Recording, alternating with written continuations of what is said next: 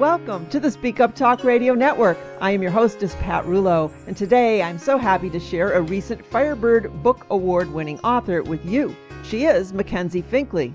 Her award winning book is titled Beyond the Halls An Insider's Guide to Loving Museums. Mackenzie is a Texan born and raised. She holds a bachelor's degree in anthropology with a special interest in human cultures and archaeology. When she's not researching and observing displays of human culture, she enjoys traveling, especially off the beaten path, and visiting as many museums as possible along the way. And I'm so looking forward to finding out more. So, welcome to the network, Mackenzie. Hi, Pat. Thanks for having me. Oh my gosh, such a pleasure. I just so loved your book. Congratulations on the win. Thank you very much for the acknowledgement. Oh, you're welcome. You know, your book is such a giant leap from the typical ones that we that we get submitted here at the Firebird Book Awards. So it was refreshing not only to have a younger author submit a book, but but a different topic and an important one. So I'm taking that with your background, that's kind of what led you to write a book about museums. Was there something that jumped out at you that said, "I've got to correct this misconception or whatever, and and create a book about museums"? Absolutely, Pat. It was a combination of multiple things. One, I was going through my studies as a museum studies student, writing all of these papers, reading all of these academic texts, visiting a ton of museums, and coming across all kinds of different guides to different cities, different museums, different types of museums, and all these different things. But there wasn't this kind of like accessible material that was a all in one and something that the general public could use. Um, so I set out to write it. And I started out with a lot of repurposing a lot of the essays and things that I already had in my back pocket from all the work that I had done for my studies. So repurposed some of those bits, did a ton more research, wrapped it all up in a nice little bow. And the other thing too was, you know, I come across a lot of people who tell me that they think museums are boring or they have zero interest in going to them. And I kind of wanted to do research into why that was and maybe how we could work to remedy that.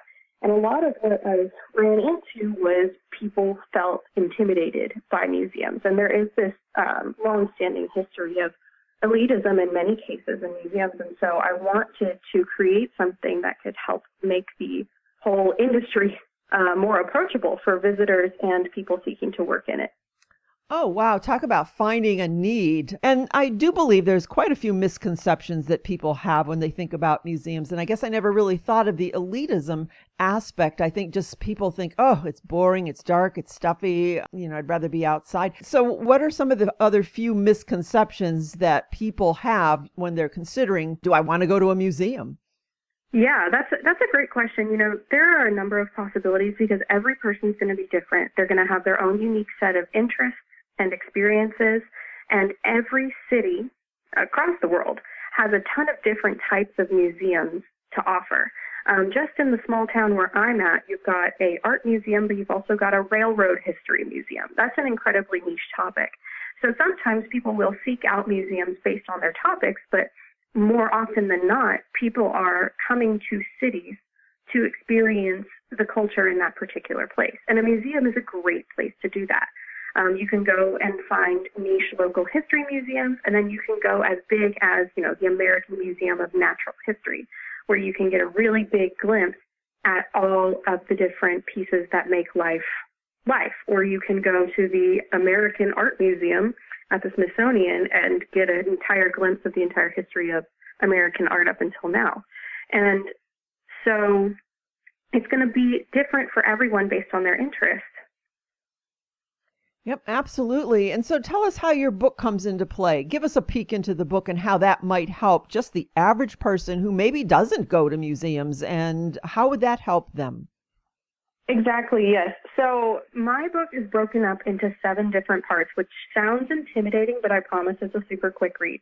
Um, the seven different parts are broken down into kind of seven different areas of interest in which someone might find themselves even looking at a museum. So you've got the novice, which is someone that asks questions like, okay, what is a museum? Why should I care about them? You've also got the historian, the curator, the activist perspective, the businessman. Um, and one of my favorite sections is the skeptic, which is the person that's like, I, I don't like museums. I don't like going to them. Why do they matter? Why should I care? Um, so that's a really fun section to address. And another one, the way I kind of wrap it up is with the enthusiast, the why I feel so strongly about museums, how I felt called to them, and how other people have responded to me historically with regards to museums. So there's a little bit of something in there for everyone. And one of the things that I hope people get out of the book is a changed perspective. They either learn something new, whether they're a complete museum novice or they are a long-standing member of the museum industry. You know, another thing I think that's overwhelming for people that don't typically go to museums is that you walk in and you've got this giant building. It's like, okay, which direction do I go? How fast? You know, where do I start? How do I take this all in? Do I just walk through it? Maybe address that. Absolutely. So I have an entire chapter about this. I called the chapter Couch to Louvre, which I kind of named after the concept of Couch to 5K, which is like a training program for how you can go from doing absolutely nothing to running an entire 5K. So the idea is going from never visiting a museum to how do you tackle a museum as big as the Louvre, right? Um, and the biggest piece of it is to be kind and respectful of yourself and your own interests. Don't feel like you have to look at everything for the sake of looking at everything. Um, you have options when you go to visit museums. You can just spontaneously enter one and just wander around and figure it out as you go. You can pick up a map as soon as you get there. You can even go so far as to doing research about the place before you get there to decide exactly what you want to go and look at. And some museums are really smart when they they know exactly the highlights. So if you're there only for a day and you're coming to visit the museum and you just want to see the stuff that that museum is known for, often they'll have a pamphlet of the highlights at the front desk and exactly where to find them, which I find those really handy because especially when, you know, I go and travel and I only have one time I went to Atlanta for 24 hours and I was like, all right, I got to go to the High Museum of Art. There was a pamphlet at the front desk of the highlights and I was able to go around and get a really good picture of the culture of that place and look at the pieces that they are particularly known for.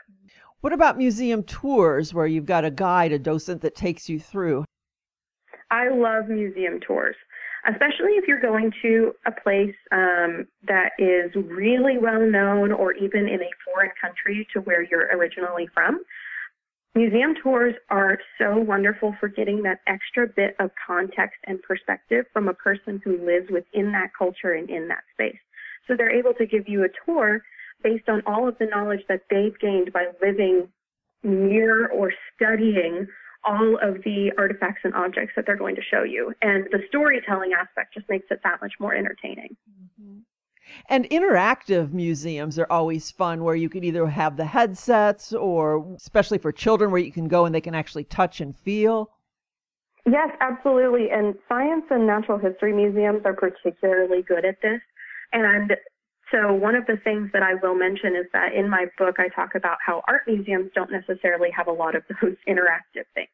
Um, the number one rule is like, don't touch the art, right? So in my book, I do actually have a few uh, creative games and activities that I've learned from museum educators that can help you make art museums more accessible and fun and find hands-on as it were, activities to do in art museums. But to go back, science and natural history museums do this really well. There's lots of opportunities for touching and feeling and visual learning.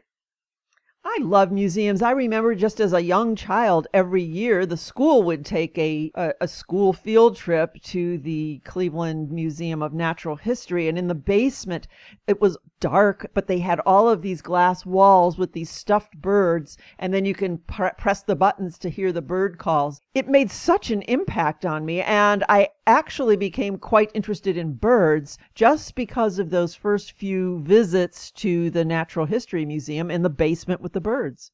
That's such a wonderful experience. It really was. And so my parents always took us to museums after that, but it was the school that initially started my interest and love for museums. And then my parents picked up on it. So I think it's also important to allow young children to have this experience early on without letting it become some kind of a scary place as they grow up. Absolutely. And that's such an important thing because young people who go to museums as children are more likely to be adults that go to museums as grown people and contribute to those museums either with their time, their talent, or their treasure. And also starting it in at the school level is really important for hands-on learning and education. And some schools um, excuse me, some museums will actually subsidize school visits because those things do cost money for them to do, um, whether it be transportation or admission and all of those things. Mm-hmm. Um, and I do mention there's a museum um, in my book, the Dallas Museum of Art. No, the Dallas Contemporary Museum of Art specifically does this and subsidizes school trips for them to come and experience the museum. Oh, that's interesting. I didn't know that. Well, because it's just such an important learning opportunity. Oh, absolutely. It fosters curiosity. And boy, we need that these days. You know, everybody's heads down, especially kids, their heads down in their phones. It doesn't seem like there's that opportunity that we used to have to go out and explore something such as a museum. So that's why I just found your book to be so, so important and refreshing. Thank you. You are welcome. Tell us about the cover art. I liked the cover. The cover art, I love it so much. So when I was working with my publisher on the initial specs for the cover art, I was having a discussion with my designer and kind of just like this epiphany came to me and I sent them a drawing mock-up because that's kind of what they request is that I come to them with a little bit of direction and kind of what I like. Um, because I did work with a, a hybrid publisher to effectively self-publish my book. So I had a lot of say in the direction of how things went, how the cover looks, and all that good stuff. So I had an epiphany, and I was like, what if the book title is like a piece of art, and then like my name is like the name of the gallery, and then the subtitle is this like really cool um, object label, very museum looking. And so I sent them my initial my initial idea, and then I told them I really wanted a gold frame because I am just so obsessed with the idea of gold frames. I think they just look so beautiful. We did a couple back and forth from you know how we wanted the floor to look a little more realistic what color we wanted the background. But when i got that first initial um, developed art back i teared up a little bit because it just looked so good. It looked exactly how it looked in my head and i loved the little kind of glimmer of reflection to make it look like um, the artwork was framed in glass, mm-hmm. which just made it look so professional, and I I love it so much. I do too. And when I saw that, I was just I don't know, it just kind of evoked something in me that made me want to read the books. I guess that's what you want a cover to do. Yes, that's the hope. Judge a book by its cover applies to books. Absolutely. So what's next, my friend? I think you've got some debut fiction coming out, right? I sure do. So I am currently in the process of working on a museum themed fiction novel that's expected to come out in May of 2022. And that work was in part inspired by a particular chapter in Beyond the Halls, um, where I talk about the repatriation of objects.